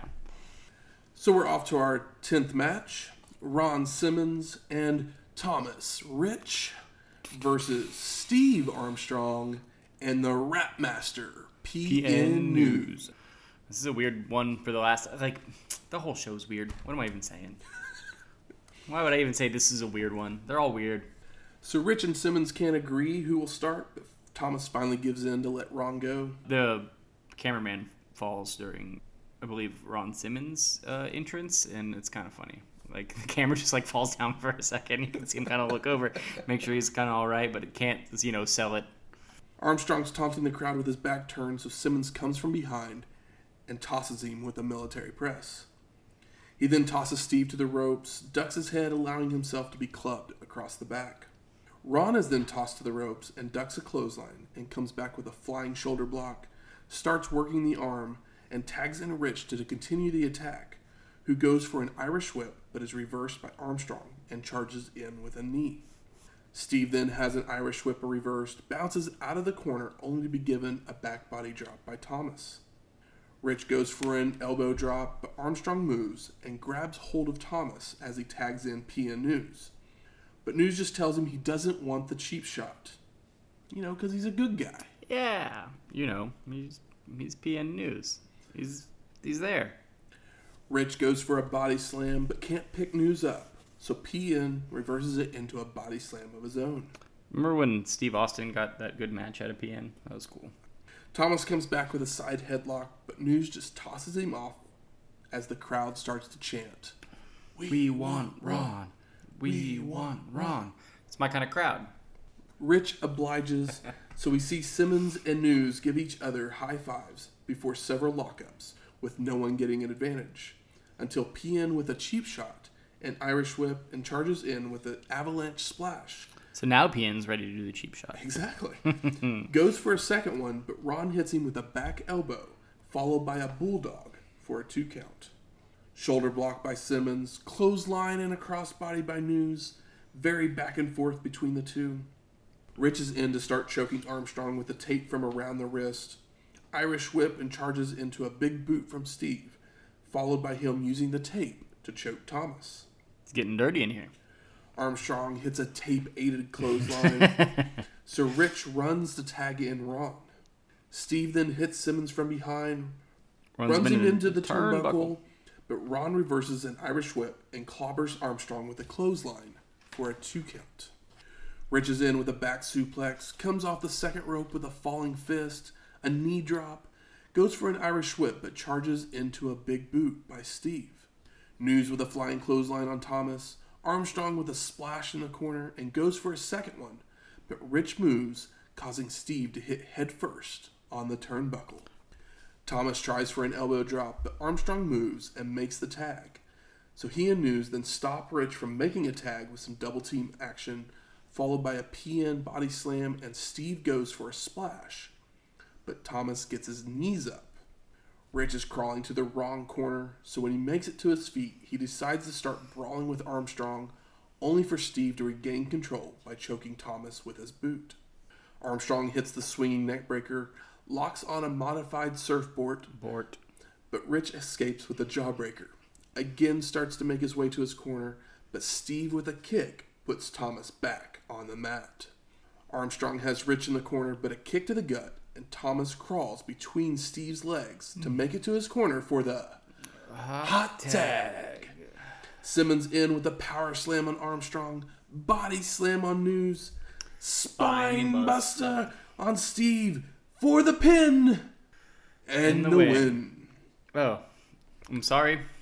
This show is more fun to talk about, and I'm still yawning. I'm having more fun talking about it with you, or even having you basically read it to me, than I did watching it. Because I was like, oh man, like my gimmick for this is gonna be not to curse, because that's what I'm gonna want to do, and I'm like, it just instead of being upsetting, it just feels more banal and benign. It's just like, ugh. So Ron Simmons and Thomas Rich advance to the Battle Bowl. I mean, you know, if Ronnie didn't make it, then I would have just turned the show off. I do have one sad piece of news. It's PN News's last pay per view appearance. What? Really? Really? I feel like he's like kind of over. What happened? Heart attack? I have no clue. He just went off to the Independence and never showed up anywhere again. Really? Start a rap career? He may have. He was the rap master. Uh, he, I think. Well, there was one show he did a rap. It was very bad. Master of nothing. Yo baby, yo, Yo, baby. Oh, that's all he said. No. Oh. Good on you, man. So our eleventh match, the Battle Bowl Battle Royal Take a deep breath. with Marcus Alexander Bagwell, Jimmy Jam Garvin, stunning Steve Austin, ravishing, Ravishing. Rick Rude, the, The natural, Natural. Dustin Rhodes, Richard, Richard Morton, Morton. Bill Kazmaier, Jushin Thunder Liger, Lex Luger, Arn Anderson, Ricky the, Dragon, Dragon. Steamboat, Todd Champion, Stang. Sting, Abdullah the Butcher, A butcher. Big Van Vader, Mr. Hughes, A cat. Scott Steiner, Firebreaker Chip, Ron Simmons, and Thomas Rich, with Harley Race and Polly dangerously at ringside. That's a lot, and just just looking at this, so much talent here, and still so much left on the like in in the back. So many so much left. So many people left in the just in the back to not be in here. So Mr. Hughes can get slammed by somebody, I'd imagine. So, as we mentioned at the beginning, the rules of the match everyone starts in ring one. They have to be tossed from ring one over the ropes to In ring, ring two. two. This is what the rules are said. That's this is what they say. Mm-hmm. Yeah, are the yeah. rules. I'm sure you're gonna point out all the all the cracks in the egg, the fragile egg that is this show. Once you're in the second ring, you then have to be thrown over the top rope to the floor to be eliminated from ring two. mm-hmm. It's a double uh, a double elimination Battle Royal. battle royal. Yeah. So whoever wins ring one will get to rest while ring two's still going on, and then the winner of ring two and the winner of ring one will meet in a fight to their death, In both rings or one ring? or until one is thrown over the ropes. Oh, okay. So one. it's still over the rope thing. It doesn't turn into a regular match after that. Okay. Cool. Well, you know, I mean, that's a little bit better than what was the show that had like nine rules. They didn't even get a clean ten. war games Oh gosh, yeah. Where they went At least War Games is three, one of those things three you- pages of rules. With war or what the the cage, the tower cage thing. yeah, the tower Like War Game. Games is better than the tower cage for sure. But with War Games, at least it's like okay, well, you have some faces and some heels, and you're probably going to see a couple good spots, and you know you're going to get only the best. Whereas here, that's obviously not true. You heard Matt name all of these men. There's 20 men. They're not all the best. No. The like half of them are the ones that you don't want to be here. Can we just throw 16 of these guys out of the ring right now and just get the four that we want? Yeah, yeah, it's like yeah, bring me. I want my Pillman and my Z-Man back. Oh, well, My they were- Ricky? They were, part of the four that I was, or part of the 16 I was going to throw out. No, we want to bring him in. Neither is Rick. Anyway, So a melee. Mm-hmm. breaks out as the bell rings. Like you know, it should. Vader with a double choke hold of Sting. Steamboat and Anderson have made their way out to the ramp where Arn hits a body slam, but Ricky retaliates with an atomic drop, followed by a top rope chop back into the ring. Vader and Hughes take Kazmaier over the top rope to the ramp, but to be eliminated from the first ring, remember, you have to throw them over into the other ring. So Bill is still in the match. So you can go out to the floor. You can go out to the floor Wild. from the first ring. That's wild. So the strategy would be just never go near the second ring, right? I mean, yeah, you could just hole up in one of the corners on the other side. Exactly. Scott Steiner then slams Luger's head into the turnbuckle. Double A and Sting are fighting each other. Vader starts clubbing Steamboat and body slams him on the rampway. Goes for a splash, but Ricky moves in time. Thank God. Champions choking Rich. Simmons is working over Mr. Hughes. Vader military presses the dragon over the top rope to the rampway. Hmm. follows out with an elbow drop before throwing him back into the ring. Old Dragon just bumping for Big Vad. Arn and Dustin Rhodes brawling on the outside of the ring on the floor. After getting back in the ring, the natural goes up to the top rope, but the rope is hit and he crotches himself. Oh no. Thomas Rich is then back body dropped into the second ring by Champion. Steamboat gives multiple chops to Anderson. Bagwell's working on Rude. Sting and Luger brawling, which finally brings the crowd to life. Mm, yes, it's a start. Richard Morton then throws Bagwell over the ropes to the second ring, where Rich grabs hold of him to hit a vertical suplex. Vader hits an atomic drop on the Stinger. Firebreaker Chip is military pressed into the second ring by Mr. Hughes. Rich gives Bagwell and Chip a double noggin knocker. Morton sends Liger into the second ring, but then just follows him over to continue the attack. So Morton's in the second ring now too? Yeah, why not? Richard then comes off the top rope with a crossbody, but Jushin catches and power slams him, hits a somersault senton, Yep. a springboard moonsault, Bort, we like it. goes for an Irish whip that's reversed, but Morton runs into a big boot, which Liger then jumps up onto Richard's shoulders with his knees, takes him down into a face plant. Jushin then attempts to follow with a spinning heel kick, but Morton moves. Liger then reverses an Irish whip, hits the spinning heel kick this time, and goes for a crossbody. But it takes both men over the top rope to the floor To be, to be eliminated. eliminated. Uh, this is my favorite thing on the whole show. Is just that 30 seconds. It's up there. One of the best moments of the show. It's like, oh, okay, I really like this. Before we were like, it's the first thing outside of your little Sting Lex pop a minute ago, like that actually woke me up a, for a second.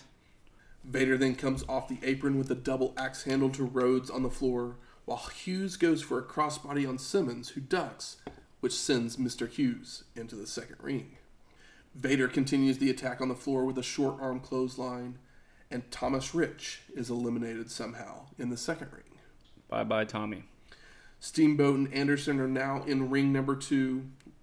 We don't know how they got there. They may have just walked over because it felt like a lot of people were doing that. I'm gonna uh, go out on a limb and assume that that nobody cares. with the dragon coming off the top with a chop to the head. Simmons and Luger are fighting their way up the rampway. Jimmy Jams then punched to the second ring by Champion, who follows over. Arn's choking Ricky, which Jimmy Jam was punched into the second ring. Like, he didn't go over the rope, he was literally just punched, goes th- through the ropes, It's stupid and obvious and bad. and then Champion, like, crawls out of the ring to follow him into the. it- it- like we said, this is dumb. It, uh, yeah. Arn's choking Ricky, Garvin with a shot to the gut of Chip, Steiner tossed over by Rude, followed by Austin being back body dropped by Sting. Abby's been tossed out of ring number one somehow. Garvin is then back body dropped by Chip over the ropes to be eliminated. Cool. Simmons goes for a clothesline on Rude, but the ravishing one moves, and Ron goes over to the second ring. Maybe I should have cursed on this episode. Maybe it would make it better. Rhodes is then back body dropped by Lex, which leaves Sting, Vader, Rude, and Luger as the final four in ring number one. I mean, that's cool. We like that. That, that is a good final four. The Stinger and Rick are brawling with each other, and they end up taking each other over into the second ring, where they continue to brawl. Also good. Vader with an avalanche splash on Lex, followed by a splash to the mat. Irish whip, followed by another splash to Luger. Firebreaker Chip is eliminated, and Vader continues to try and hit more avalanche splashes. But Lex gets a big boot up and then clotheslines the big man over into the second ring. So Lex Luger is the winner of ring number one. I mean, who else was it gonna be? I mean, it could have been any of those final four. I mean, yeah.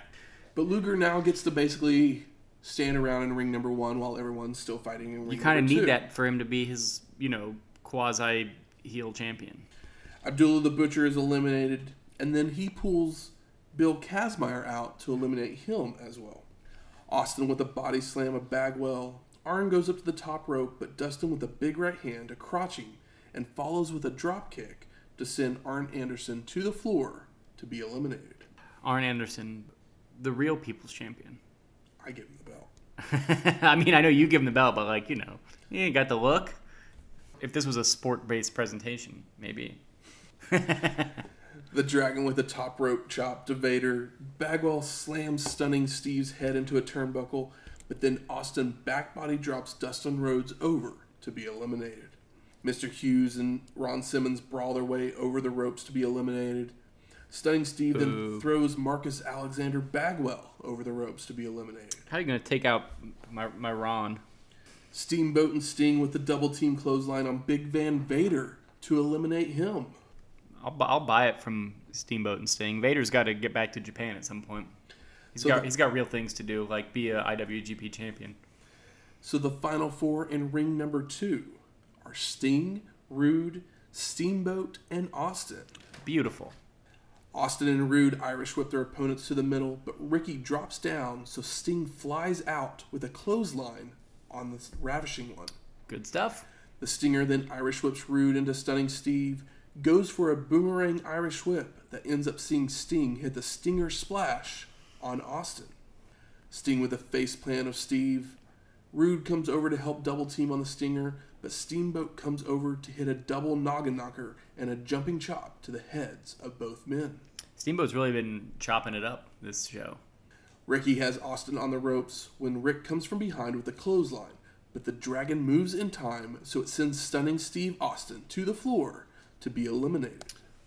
Steamboat's then thrown over the ropes, but he holds on, skins the cat, but Rude is there, so Ricky pulls him over with the head scissors for ravishing Rick Rude to be eliminated. I know. I love it. I like we love Rick Rude, but I just want Steamboat to be able to be Steamboat all the time.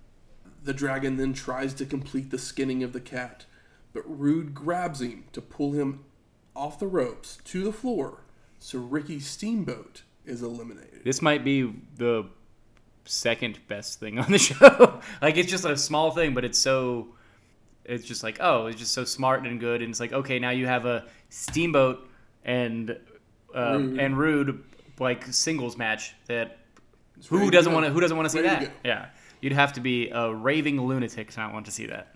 So Sting is the winner of ring number two. Spoiler alert, we're not going to watch the next Clash of the Champions. We're not. But what happens there? the main event of that Clash of the Champions is actually Austin and Rude versus Sting and Steamboat. Well, if we're not going to watch it, I might just have to take a little note here. Maybe catch that match. Well, who doesn't want to see that? I'm willing to bet that match is better than any of these matches. The Ravishing One throws the dragon into the guardrail, jumps back into the ring, attacking Sting with a rude awakening to lay him out. Steamboat then rolls into the ring to check on the Stinger when Luger comes over to the second ring, but the ref tells him that the match will be in ring number one. So everyone heads back to ring number one, with Sting climbing up to the top rope immediately, only to be pulled in by Lex. Good stuff. Hey Lex, the idea is to throw him over, the top Mm, rope. mm, yeah. He's literally already on the top rope. Yeah. Just you could just. push him. You've got like, you know, three or four inches on him height wise anyway. At least. Luger with the clothesline, taunts the crowd, inverted atomic drop, kick to the gut, raking the eyes on the ropes, tosses Sting through the ropes to the rampway, where Harley looks to continue the attack, but the Stinger is up to body slam Race. Oh, man. This, this hurts to watch, right? Harley's not that old. Yeah, but he is pretty big and he doesn't look like to be in the greatest of shape. He's fine. I don't know. Luger comes out to the ramp, knocking Sting off the ramp into the guardrail, and goes to slam his head, but is blocked and reversed for Lex's head into multiple guardrails all around the ringside. Yeah, this is fun. Back in the ring, the Stinger has the crowd electrified, rubbing Luger's face in the mat. Eye Heck yeah. Sting picks him up onto the top rope. Multiple kicks to the gut, but Race rolls into the ring. But the Stinger hits him with a mul- vertical suplex immediately. It still hurts. I just like, I mean, Harley took two big bumps. He's not taking them if he's not able to. Ah, You say that. He lived. He didn't. He didn't die young. No. So you know, but it just was like, oh, it just looks rough. He's a big, he's a thick man, always has been. But like you know, you just he it feels like he moves like Cotton Hill, like he's only got like one bone in his legs. So just I don't know, it kind of hurts for me to watch him take those bumps. Sting goes for the Stinger splash, but Lex moves in time, and Sting is hanging over the rope, half in, half out. he's teeter teeter tottering. Luger throws the Stinger, but he holds onto the ropes, slides back into the ring, right hands, kicks, a big right hand, face plant, clotheslines Lex, who starts to tip over, but is holding on. So the Stinger, with one more push, gets him over the ropes to, be, be eliminated. eliminated. And Sting is your Battle Bowl champion. Yep, there is one thing to take away, one one thing to fish out of this bowl, and you know it's pretty cool that Sting won. That's the thing you fish out. That's your fish. That's your uh, your um, prize bass. I don't know anything. Ron Bass is on the show. Ron, yeah, Ron, your your prize Ron Bass Sting. The last ten minutes of this match are cool because the crowd's real into it, and you have your Sting and Steamboat and blah blah blah. Everything before that is when it gets down to like four or five people in each ring, that's when that's these matches, yeah that's yeah. When like the good. the last ten minutes was good, but I still hold that. I think the best thing on the whole show is the thirty seconds between Eaton and Liger. Morton or and Morton and Liger, Liger, yeah. So Pyro's going off all over the arena. JR and Tony recap the evening, say their goodbyes Mm-hmm. before the credits roll. And I ask you, Michael Temple, Yes, what are your overall thoughts? this battle bowl is like 99.1% turds. Is this your bunkhouse stampede? Like I said, it was less difficult to talk about it mm-hmm. than it was to watch it. And Bunkhouse, I know, was way more fun to talk about than to watch. Yes. So like Bunkhouse might I might like better because it was so bad that like we had a good time just crapping on it and this is just like so useless and stupid that it's just like well like I can't even be as mad about it because like it's just like a shrug whereas Yeah. Bunkhouse Stampede was like a like hand on forehead like stare at the ground like shake your head and this is more just like just like throw your hands up in the air and like and like Ugh. yeah yeah yeah it's like it's like it's a Kathy it's like ah ah I mean, I'm pretty much right.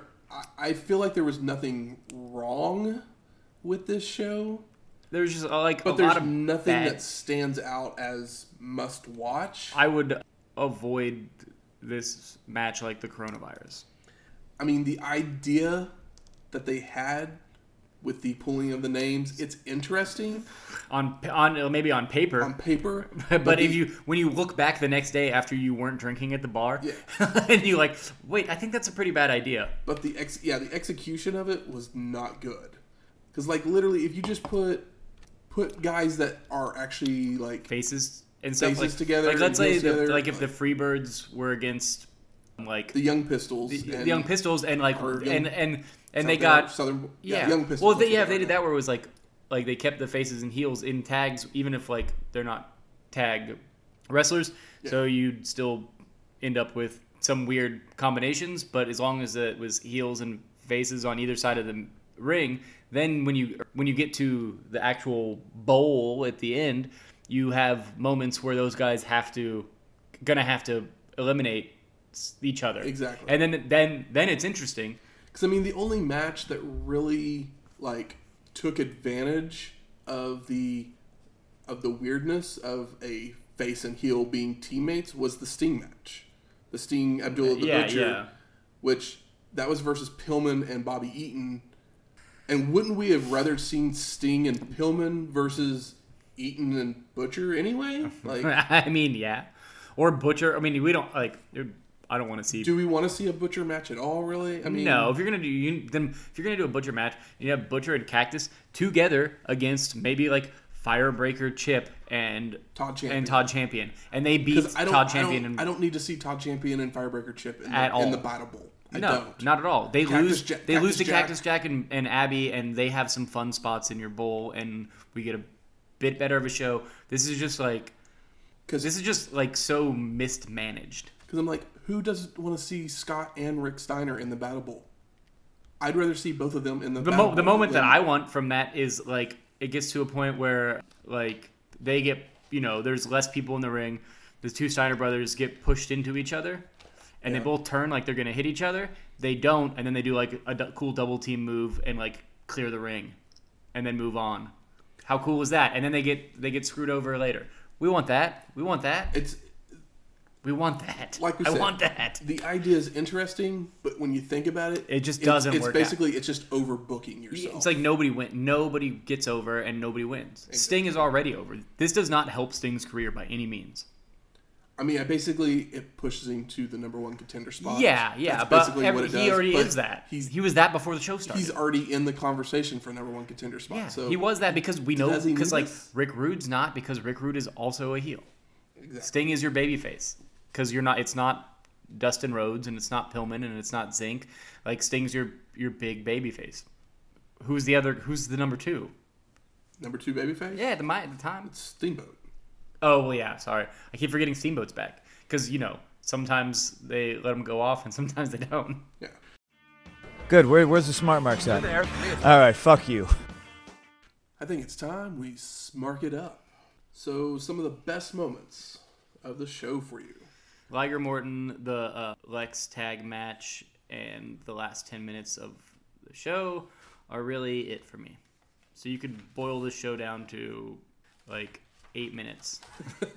I mean, when I said ten minutes and then dropped it down to eight, but like you know, a twelve minute like highlight thing. I mean, I'll give I'll give Zbyszko some credit for Oh, he was good. his heel work during he was his he was good. There's definitely some people that do deserve some credit, for sure. Like, but there's like just no matches that are worth your time. That are like worth going back for like historical reasons or like work rate or whatever. no, definitely. This Not. show is just like a big blah. Blah. This is just like like unseasoned mashed potatoes. This is bad potato salad. I mean, I think you thought you you said the Lex and Arn match was the best one. I mean, It's, I, it's the I, best one on the show. I think that It's the most watchable match on the show. Steiner and Firebreaker Chip Batten Arachnaman match is right there. It's probably Yeah. two. It's the yeah, yeah. The, the reason show. that that one doesn't get the drop is because like I don't care about three the, of the four three of the four guys, and like the Lex match, it's like oh I like everybody here, and like so there's like Yeah. an energy, and those people have worked together more, so it's just more palpable. But the Arachnaman match is much better than you would assume. It's definitely better than a lot of the other things here. Exactly. How about most disappointing that they had this idea for? Yeah, the Star- whole the whole concept. My the most that disappointing Starcade thing. just continues Yes. to have a gimmick Yeah. that doesn't work. My yeah, my biggest complaint is the concept, but even outside of that, if this was a different show, but the fact that this is a a Starcade is the most which disappointing should thing. be your biggest show. Yeah, like if this is is a super dark spot on the name Starcade, and it the Battle Bowl could have just been a different pay per view. You could have just had a pay per view later called Battle Bowl. What was the last good Starcade? I don't. I can't remember. I don't know. I mean, was it the The thing is, is like I've the been mini saying, tournament? I've been saying did? that WCW's been doing this like two good shows, two bad shows, two good shows, two bad shows, and it's weird. Yeah, There's like the it's so weird. It's like oh they'll have a they'll have a good show, and then just an, and then you know and then another like pretty good and then show. a month later, and- it's just like this crap. yeah, it's like oh cool like a Halloween Havoc suicide match where all your guy the main event main event is the first match and it stinks. So you know if they would just do the thing that they do well, which is have people Go out there and have good matches. yeah, have have two guys in either black or red shorts that look like you know you're that look Why like can't they be green shorts? that look like your uncle. Hmm, I- Those are all- Kenny Omega's the only guy that wore, wore ever wore green shorts. Uh, the but yeah, like you, you wear you need like your generic dad wrestlers to go out there and one's got bleached hair and he bleeds a gusher and the other guy's balding and they beat the piss out of each other. This seems oddly specific, but I can't think of who you're talking about. talking about your Arns, your Harley races, your Ric Flairs. I want to see people wrestle. I said pissed. Like I, I broke the gimmick. Ah, pissed isn't a curse word. Okay, cool. How about best performer of the night? There's just so much. Let's just go with Z Man. Yeah, we'll go, yeah. I'll yeah. Honestly, why not? Seriously, I'm fine with that. I mean, Z man, like actually, one of my actually, favorite. Ter- like, actually, literally, Terrence Yeah. Taylor did that gut wrench Uh-huh. sit out power bomb on. yeah, it was good. I'll on, yeah, I'll uh, go Z Man, and I was just all like, Yeah, I'll flip a coin for Z Man and Terrence you- Taylor. They're actually letting you hit your finisher on on them. I was like, Yeah. all right, cool. I mean, like like there's So we had actually had a false finish in that match. Yeah. like we all knew Terrence Taylor and Z Man aren't winning that match, but they actually let them get to a false finish. Yeah, yeah. on it, which was great. they didn't like completely throw him under the bus. It's the reason why it's the best match on the show. Yeah, easily. Granted, it is like one of the ones that makes the most sense. Like You know who's four- winning. Yeah, you know who's winning, but like the four guy, like that was match was the most still got the most my blood pumping Yeah. at all. Z Man for president. If we had seen a Frankensteiner, that might have made my match of the night, but we didn't get a Frankensteiner. We didn't get a Frankensteiner. Oh man, uh, I just played this video game and I beat it, but it was like a. Anyway, you had to like you could buy moves. It was like a you know side scroll and beat them up. Uh, But I purchased a Frankensteiner, and every time I got to do it was called the Frankensteiner, and I had to like buy it, and every time I did it, it was cool. How about most surprising? Anything surprising on this show? What about this show's not surprising?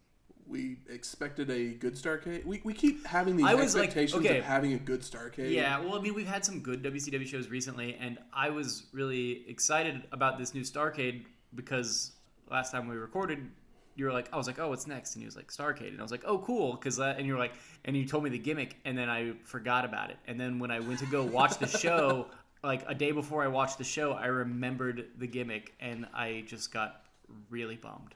I would say the the silver lining is that this Jushin Thunder Ligers in the WCW. yeah, yeah. I mean, that, but, but like the silver lining of watching the show is that this conversation was more interesting. And now for a look back even further into the history of wrestling. The dusty finish. After Stan Hansen had won the NWF Heavyweight Championship, Antonio Inoki knew he would need to be at his best to regain the title. On April 3rd, 1980, in Tokyo, Inoki would match Hansen's intensity move for move to achieve his mission of winning back the belt.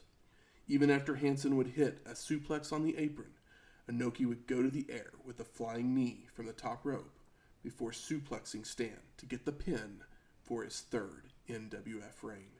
Antonio Inoki would hold the belt for another year when the Lariat would challenge once again.